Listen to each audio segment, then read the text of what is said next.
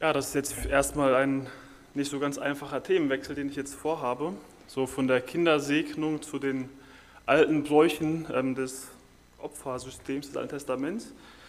Ähm, und wenn wir über dieses Thema nachdenken, über alte Opferbräuche, dann erscheint uns dieses Thema oft ziemlich weit weg und wir können es uns gar nicht so richtig vorstellen, wie das Ganze damals wohl ablief. Hätten wir damals in der Zeit im Volk Israel gelebt, wäre es uns allen aber sehr bekannt und sehr vertraut, weil wir diese Opfer schon unzählige Male dargebracht hätten, weil wir uns mal wieder versündigt hätten oder weil es einfach ein entsprechendes Fest, ein entsprechender bestimmter Anlass war. Dann müssten wir zum Tempel nach Jerusalem reisen, müssten dann dem Priester das Schlachtopfer übergeben, der es dann für uns schlachten würden weil wir selbst dazu nicht in der Stellung wären. Das Tier würde dann nach einer bestimmten Zeremonie geschlachtet und zerteilt werden, das Blut des, Altar, des Tieres auf den Altar gesprenkelt werden, die Tierteile auf den Altar gelegt und dann verbrannt werden. Wenn man diesen ganzen Vorgang so durchdenkt, dann sieht man, dass die Arbeit des Priesters sehr blutig war und mit sehr viel Tod verbunden war um unsere Sünde vor Gott zuzudecken. Und diese Zeremonie müssten wir ständig, immer wieder durchgehen, weil wir ständig, immer wieder sündigen. Weil dieses Opfer eines der wesentlichsten Elemente des damaligen Gottesdienstes war. Es war der einzige Weg, wie sich der sündige Mensch dem heiligen Gott nahen konnte. Und wenn ich darüber nachdenke, bin ich froh darüber, dass ich in der heutigen Zeit leben darf und dieses Opfer für meine Sünden ein für alle Mal dargebracht wurde und ich nicht ständig nach Jerusalem reisen und Tiere schlachten muss, um meine Schuld zu bedecken. Und trotzdem muss man auch anerkennen, dass von dem alten Opfersystem eine große Gnade Gottes zu sehen ist. Denn er gab den Menschen damit immerhin die Möglichkeit, ihre Schuld zu bedecken und sich Gott zu nahen. Es ist ja schon Gnade, dass Gott den Menschen nicht immer sofort nach einer Sünde bestraft, im Tod bestraft, so wie es vor Gott eigentlich gerecht wäre. Schon das damalige Opfer war also ein großer Gnadenerweis. Und das endgültige Opfer Jesu ein noch viel größeres. Und von all den Opferungen scheint seit Jesus, seit Christus nicht mehr viel übrig geblieben zu sein, als allein der Gedanke, dass es früher ebenso war. Aber heute betreffen Opfer unser Leben eigentlich nicht mehr. Die einzigen Opfer, die wir vielleicht noch kennen, liegen darin, hier mal ein paar Stunden für Gott oder für unsere Mitmenschen zu opfern oder hier und da mal ein paar Euro zu spenden. Wir denken, dass mit dem endgültigen Opfer Jesu auch das Thema der Opfer insgesamt abgeschlossen ist und sind damit ganz zufrieden, weil es uns vieles erspart. Und doch erwähnt das Neue Testament da noch dieses eine Opfer, das wir noch vorzubringen haben. Ein Opfer, das wir allzu gerne vergessen oder ignorieren. Ein Opfer, um welches es mir heute in der Predigt eigentlich gehen soll. Es ist das folgende Opfer aus Römer 12, die Verse 1 und 2. Ich ermahne euch nun, ihr Brüder, angesichts der Barmherzigkeit Gottes, dass ihr eure Leiber darbringt als ein lebendiges, heiliges, Gott wohlgefälliges Opfer. Das sei euer vernünftiger Gottesdienst. Und passt euch nicht diesem Weltlauf an, sondern lasst euch in eurem Wesen verwandeln durch die Erneuerung eures Sinnes, damit ihr prüfen könnt, was der gute und wohlgefällige und vollkommene Wille Gottes ist.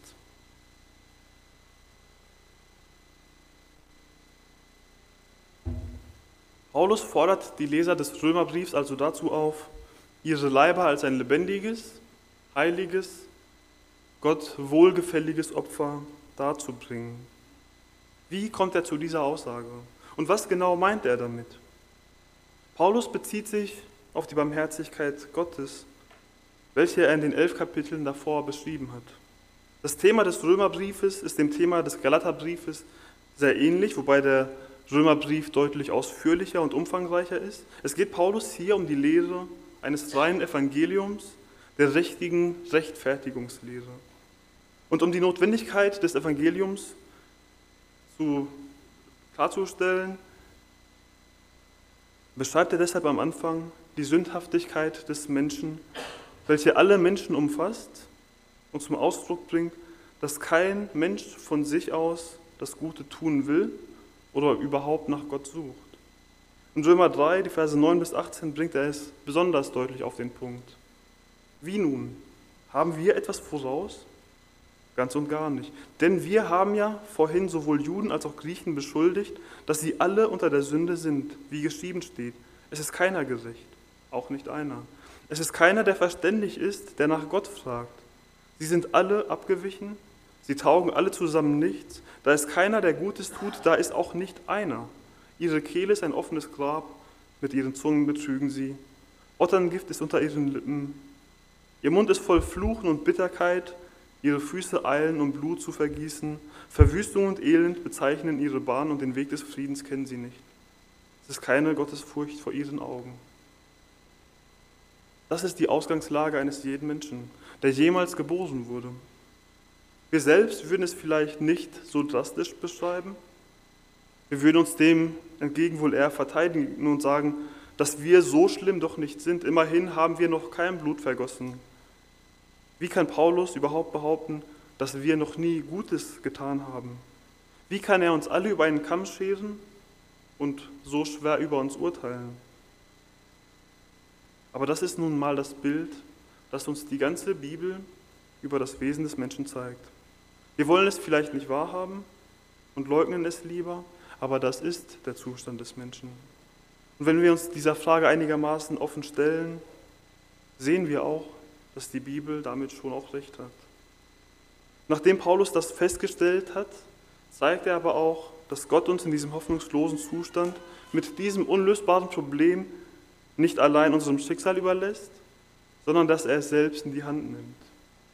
Ihn, also Jesus, hat Gott zum Sühnopfer bestimmt, das wirksam wird durch den Glauben an sein Blut, um seine Gerechtigkeit zu erweisen, weil er die Sünden ungestraft ließ, die zuvor geschehen waren, als Gott Zurückhaltung übte, um seine Gerechtigkeit in der jetzigen Zeit zu erweisen, damit er selbst gerecht sei und zugleich den rechtfertige, der aus dem Glauben an Jesus ist.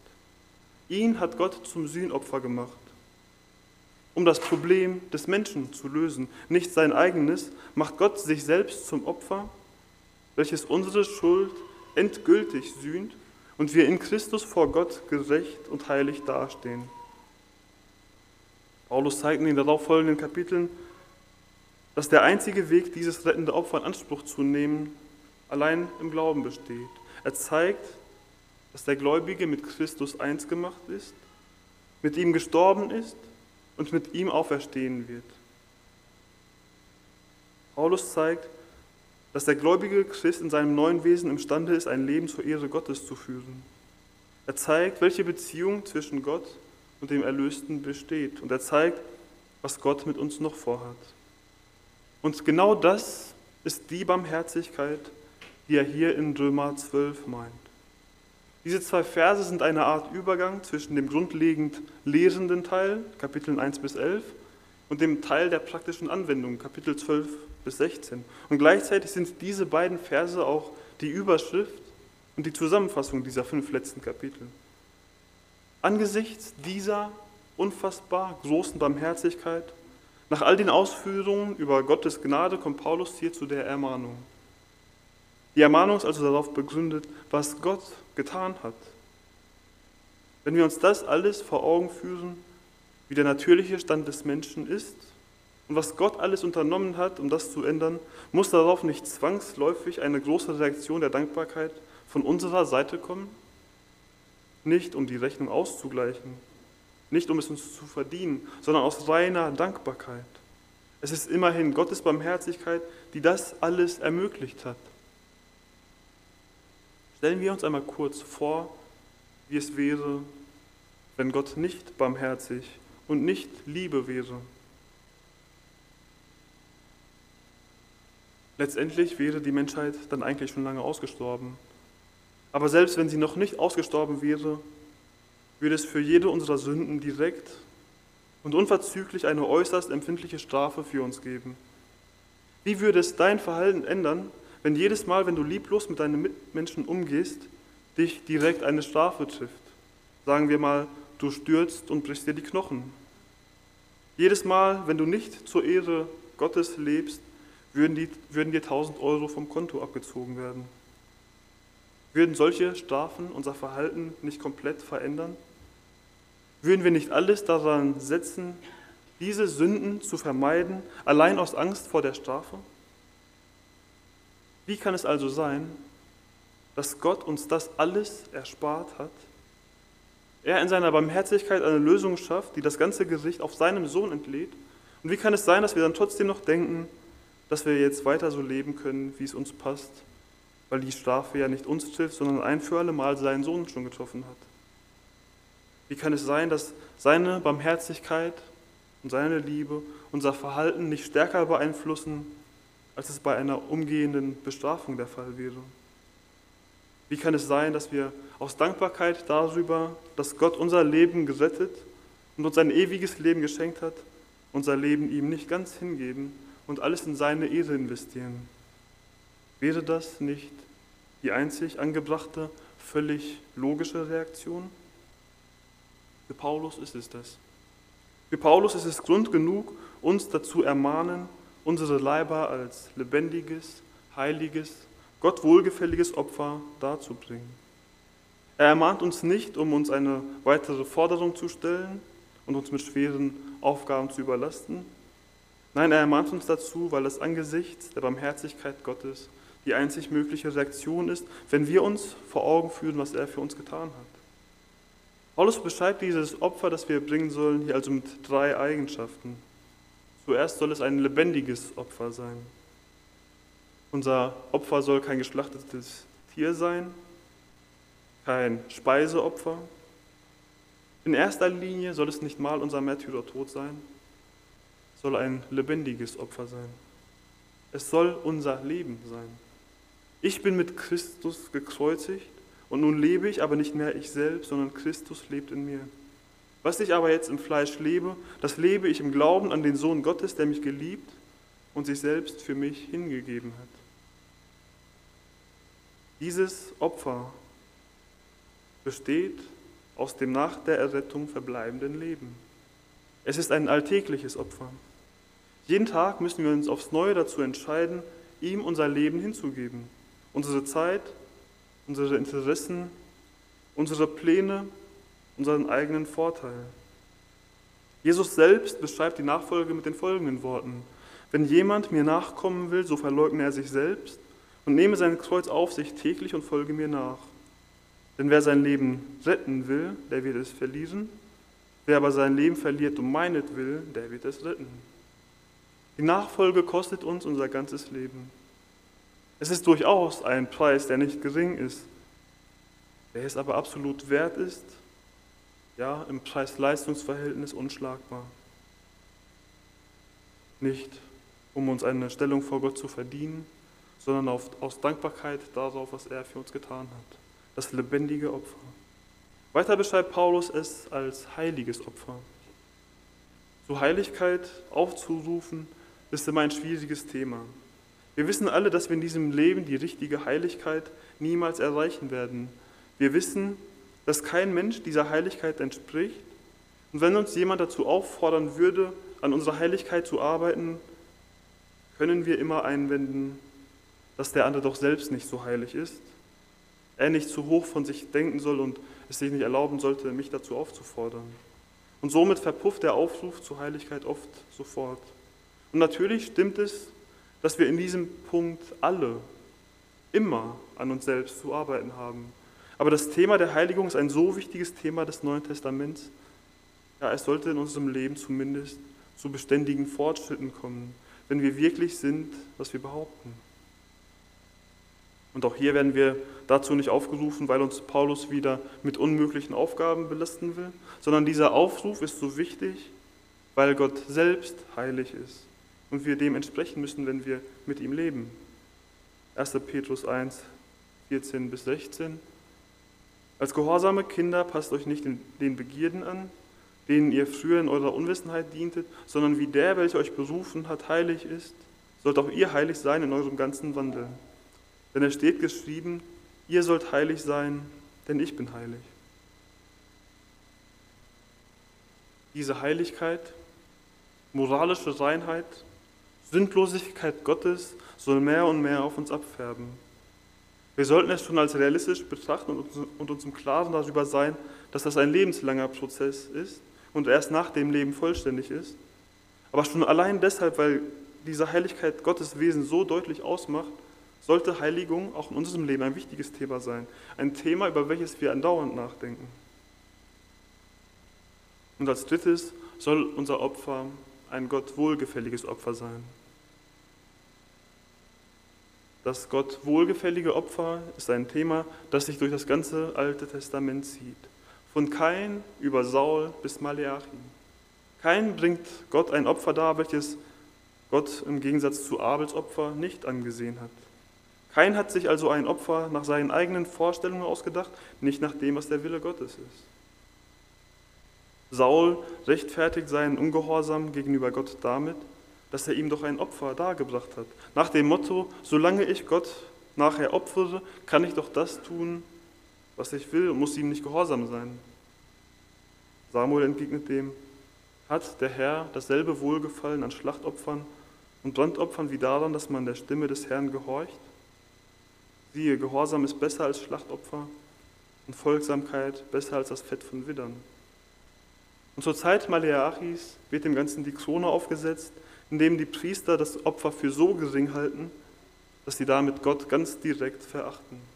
Anstatt die Opfergebote Gottes zu befolgen, geben sie Gott nur die Reste, die sie sowieso nicht gebrauchen können, sodass Gott zu dieser Folgerung kommt. Es soll doch lieber gleich jemand von euch die Türen des Tempels schließen, damit ihr nicht vergeblich mein Altarfeuer anzündet. Ich habe kein Wohlgefallen an euch, spricht der Herr der Herrscher, und die Opfergabe, die von euren Händen kommt, gefällt mir nicht. Wo liegt die Gemeinsamkeit zwischen Kain, Saul und den Priestern zur Zeit Maleachis? Sie haben Gottes Gebote und seinen Willen beiseite geschoben, haben ihren eigenen Vorstellungen entsprechend gehandelt und sich dann fälschlicherweise auf Verheißungen Gottes berufen, die aber für diesen Fall solchen Fehlverhaltens überhaupt nicht gemeint sind. Sie haben sich in der Sicherheit gesehen, dass zwischen ihnen und Gott alles in Ordnung ist. Saul, der gesalbte König des Herrn, Israel, das Volk Gottes. Was kann da schon schiefgehen? Und was ist die heutige Variante dieser, dieser Gefahr? Ja, auch heute gibt es Christen, die sich in falscher Sicherheit wiegen könnten, weil sie sich darauf berufen, dass Jesus sie doch errettet hat. Und an der Stelle bleiben sie stehen, weil ihre ewige Sicherheit nicht mehr zu nehmen ist und sie vor allem nicht daran denken, dieses lebendige, heilige, Gott wohlgefällige Opfer darzubringen. Dieses Opfer nicht darzubringen kann darauf hindeuten, dass man die Rettung durch Jesus vielleicht doch nicht so ganz verstanden hat. Vor allem den Teil, in welchem es darum geht, in welchem es um unser neues Leben geht. Aber auch den Teil, in welchem es darum geht, woraus Jesus uns errettet hat. Manchmal sind wir ihm einfach nicht so dankbar, weil wir insgeheim denken, doch nicht so schlimme Sünden begangen zu haben und dass dementsprechend auch sein Werk gar nicht so außergewöhnlich war. Aber das ist ein falscher, ein äußerst gefährlicher Gedanke. Jetzt habe ich viel darüber geredet, wie das Gott wohlgefällige Opfer nicht aussieht, aber wie sieht es denn tatsächlich aus? Zwei ganz wesentliche Punkte dazu haben wir schon angeschaut. Es ist lebendig und es ist heilig. Und in Vers 2 gibt es noch einen Punkt, den wir gleich noch anschauen werden. Paulus beschreibt dieses lebendige, heilige, Gott wohlgefällige Opfer als unseren vernünftigen Gottesdienst. Das Wort vernünftiger hat seinen Ursprung im, im Wort Vernunft und das ist auch hier im griechischen Urtext der Fall. Die Vernunft als geistiges Vermögen des Menschen, Einsichten zu gewinnen, Zusammenhänge zu erkennen, etwas zu überschauen, sich ein Urteil zu bilden und sich in seinem Handeln danach zu richten. So wird es zum Beispiel vom Duden definiert. die Vernunft, die in unserem Kopf standet, stattfindet und logischen Argumenten entsprechend funktioniert. Und dieses Opfer ist der logische Gottesdienst, der aus der Barmherzigkeit Gottes folgt und darauf aufbaut. Das ist eine Art des Gottesdienstes, die keine weitere Begründung oder Aufforderung oder genauso Ausführung mehr benötigt, sondern völlig offensichtlich auf der Hand liegt, nachdem wir Gottes Barmherzigkeit gesehen haben. Ein Gottesdienst, der nicht am Sonntagmorgen von 10 Uhr bis 11.30 Uhr geht, sondern jeden Tag rund um die Uhr.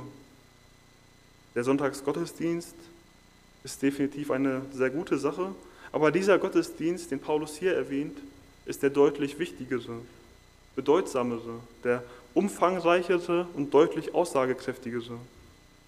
Es ist so wichtig, dass wir auch an diesem Gottesdienst teilnehmen.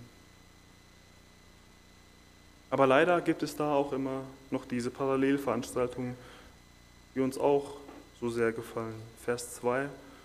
Und passt euch nicht diesem Weltlauf an. So wie wir sonntags vielleicht lieber ausschlafen und gemütlich zu Hause frühstücken würden, so wie wir Sonntag, äh, Samstagabend gerne noch länger wach bleiben, sodass wir am Sonntag zu müde wären, um zum Gottesdienst zu gehen, so gibt es auch für unseren beständigen, vernünftigen Gottesdienst viele Parallelveranstaltungen und Alternativen, die uns sehr schmackhaft sind. Der Begriff des Weltlaufs steht für die heutigen Glaubens- und Wertesysteme und die daraus folgenden Maßstäbe. Der Weltlauf steht für ein System, das vor allem von allen Menschen geprägt wird, die nicht an Gott glauben, ja letztendlich auch von Satan mitbestimmt wird. Es ist ein System, in dem für Gott kein Platz ist. Ein System, das nicht Selbstaufgabe und Dienst fördert, sondern Selbstverwirklichung und Egoismus. Nicht Aufopferung und Hingabe, sondern Bequemlichkeit und Unterhaltung. Es zielt darauf ab, sich eine schöne Zeit mit den Verlockungen dieses Lebens zu machen. Haus, Familie, Urlaub, Karriere, Geld, Ansehen. Es ist im Leben, es im Leben zu etwas gebracht haben. Nicht Christuszentriertheit, sondern Selbstzentriertheit. Man nimmt sich dann Zeit für Gott, wenn man Zeit über hat. Also nie. Wenn man die nächste größte Herausforderung überwunden hat, nimmt man sich vor, wird man Gott dienen. Nur dass nach der nächsten großen Herausforderung die übernächste kommt und immer alles andere wichtiger ist. Ist das eine angebrachte Reaktion auf Gottes Barmherzigkeit? Die Verlockungen zu den Alternativen des Weltlaufs sind groß und ansprechend. Niemand wird das leugnen. Aber sind sie auch so groß, dass wir uns von diesem Weltlauf beherrschen lassen? Sind wir ein Spielball, eine willenlose Marionette dieses Weltlaufs? Oder hat Gott uns nicht gerade dazu befreit, aus diesem System auszusteigen und uns von ihm verändern zu lassen, nach seinem Willen zu leben? Und passt euch nicht diesem Weltlauf an, sondern lasst euch in eurem Wesen verwandeln durch die Erneuerung eures Sinnes. Hier haben wir den angekündigten dritten Punkt, wie wir unser Leben als ein Gott wohlgefälliges Opfer darbringen. Dieser Punkt liegt darin, dass wir uns in unserem Wesen verwandeln oder verändern lassen. Und interessanterweise gibt Paulus uns hier keine aktive Anordnung, wie wir unser Wesen verändern sollen, denn dazu sind wir gar nicht fähig. Nein, er ruft uns dazu auf, uns verwandeln zu lassen. Durch die Erneuerung unseres Sinnes. Wenn wir nicht die aktiv Handelnden sind, wer ist es dann? Ich sage aber, wandelt im Geist, so werdet ihr die Lust des Fleisches nicht vollbringen. Denn das Fleisch gelüstet gegen den Geist und der Geist gegen das Fleisch und diese widerstreben einander, so dass ihr nicht das tut, was ihr wollt. Wir sollen die Verwandlung unseres Wesens zulassen, wobei unser ursprüngliches Wesen eben dem Fleisch entspricht und die Verwandlung durch den Heiligen Geist geschieht und das neue Wesen, in welches wir verwandelt werden, in Heiligung zunimmt.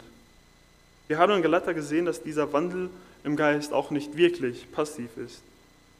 Auch wenn es in Römer 12, Vers 2 so klingt, meint Paulus nicht, dass wir passiv rumsitzen sollen. Es ist nur die Verwandlung, die Erneuerung selbst, die wir nicht tun können und die wir eben durch den Heiligen Geist an uns zulassen sollen.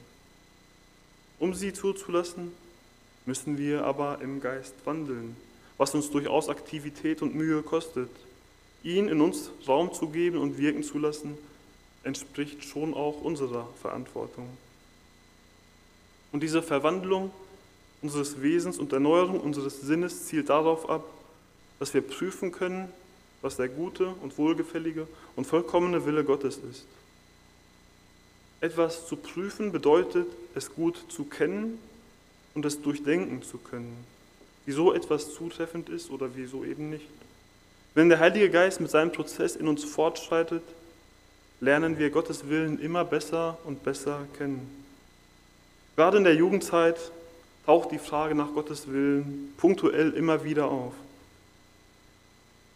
In der Frage der Partnerwahl, in der Frage, was man nach der Schule machen soll. Soll man studieren? Wenn ja, was? Welchen Beruf soll man ausüben? Zieht man dafür in eine andere Stadt? Und so weiter. Immer wieder ist man darum bemüht, Gottes Antwort auf diese Fragen zu erhalten. Aber haben wir uns auch schon mal gefragt, was Gottes Wille für unser ganzes Leben ist und was er mit unserem Leben erreichen will? Haben wir schon darüber nachgedacht, was Gottes Wille für unseren wohlverdienten Feierabend ist? Haben wir ihn schon befragt, wie wir ihm dienen, ihn verherrlichen können? Haben wir ihn nach seinen Zielen für unser Leben gefragt und wo er uns in fünf Jahren sieht? Oft kommt es uns gar nicht in den Sinn, in diesen Fragen nach seinem Willen zu suchen, weil die Entscheidungsfreiheit darüber ja wohl eindeutig uns selbst zusteht, denken wir. Und wenn wir ihn fragen, gibt es sicherlich Antworten, die uns nicht passen. Dann sagt er mir nur, dass ich heute Abend den Film doch nicht gucken darf, sondern dass ich mich um jemanden aus der Gemeinde kümmern soll. Er schickt mich dann bestimmt in die Karibik, aber nicht zum Urlaub, sondern als Missionar. Insgesamt haben wir vielleicht Angst vor Gottes Willen in diesen Fragen, weil wir dann nicht mehr das machen können, was wir so gerne wollen, sondern ihm folgen müssen. Und einerseits ist diese Angst sicherlich begründet. Entweder ist er der Herr über unser Leben mit allem, was dazugehört, oder wir. Aber wir können nicht beide gleichzeitig über unser Leben herrschen. Andererseits ist die Angst vor Gottes Willen natürlich völlig unangebracht, denn sein Wille ist gut wohlgefällig, vollkommen. Sollte es dazu kommen, dass er uns als Missionar aussendet, dann werden wir selbst davon überzeugt sein, weil Gottes Barmherzigkeit es wert ist. Wir können dann seinen guten Willen erkennen und prüfen. Gut im moralischen Sinne, in dem Sinne, dass niemand gut ist als Gott allein.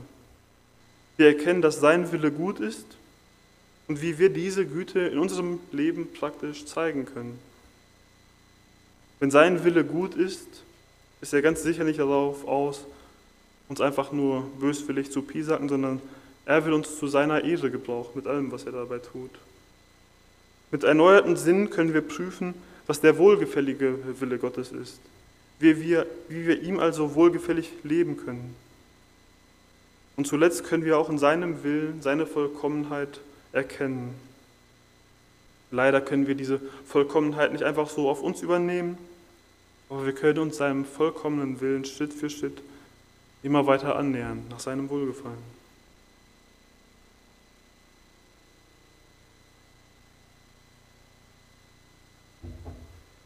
Wenn wir jetzt zum Schluss dieser Predigt kommen und wir uns fragen können, was diese zwei Verse mit unserem Leben zu tun haben, drängt sich vor allem die Frage auf, welches Opfer du Gott bringst.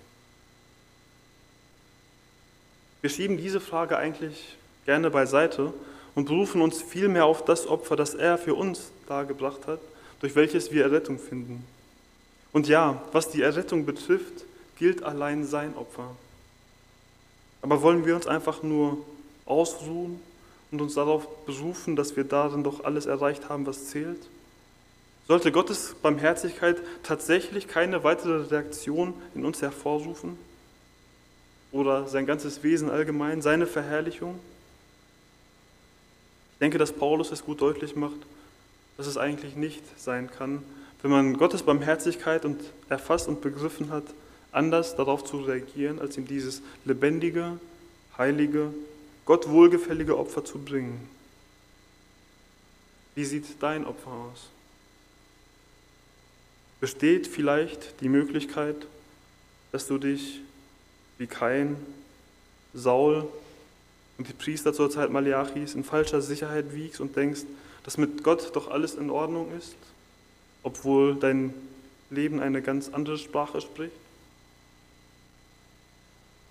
Ja, wie auch immer deine Antwort auf diese Frage aussieht, will ich dich heute dazu ermutigen, dieses Opfer anzugehen. Das Opfer soll lebendig sein, also dein ganzes Leben, jeden Tag, zu jedem einzelnen Zeitpunkt. Stell dir jeden Tag eine Erinnerung auf, dass dein Leben ihm gehört und führ dir vor allem die Gründe vor Augen, wieso du so leben solltest. Das Opfer soll heilig sein, weil Gott heilig ist. Wir, so gut es eben möglich ist, seinem Wesen entsprechen wollen. Wenn wir viel Zeit mit jemandem verbringen, wir das Verhalten des anderen auf uns abfärben und das ist auch bei Gott genauso. Heiligung anstreben, weil er heilig ist und wir ihm unser Leben hingeben. Heiligung, die durch die Verwandlung unseres Wesens und die Erneuerung unseres Sinnes geschieht, also durch den Wandel im Geist. Wie können wir im Geist wandeln? Indem wir ihm den Raum in unserem Leben geben, die Autorität, Dinge zu verändern, indem wir uns die Zeit nehmen, uns mit Gottes Wort und dementsprechend mit seinem Willen zu beschäftigen, sodass wir seinen Willen immer besser erkennen, durchdringen und danach leben können. Aber auch in der Gemeinschaft, der Gemeinde, in gegenseitiger Unterstützung und im Dienst kann es zu Fortschritten dieser Heiligung kommen. Dann ist es möglich, ihm unsere Leiber als Gott wohlgefälliges Opfer darzubringen. Das einzige Opfer, welches er ansieht und welches von Wert ist.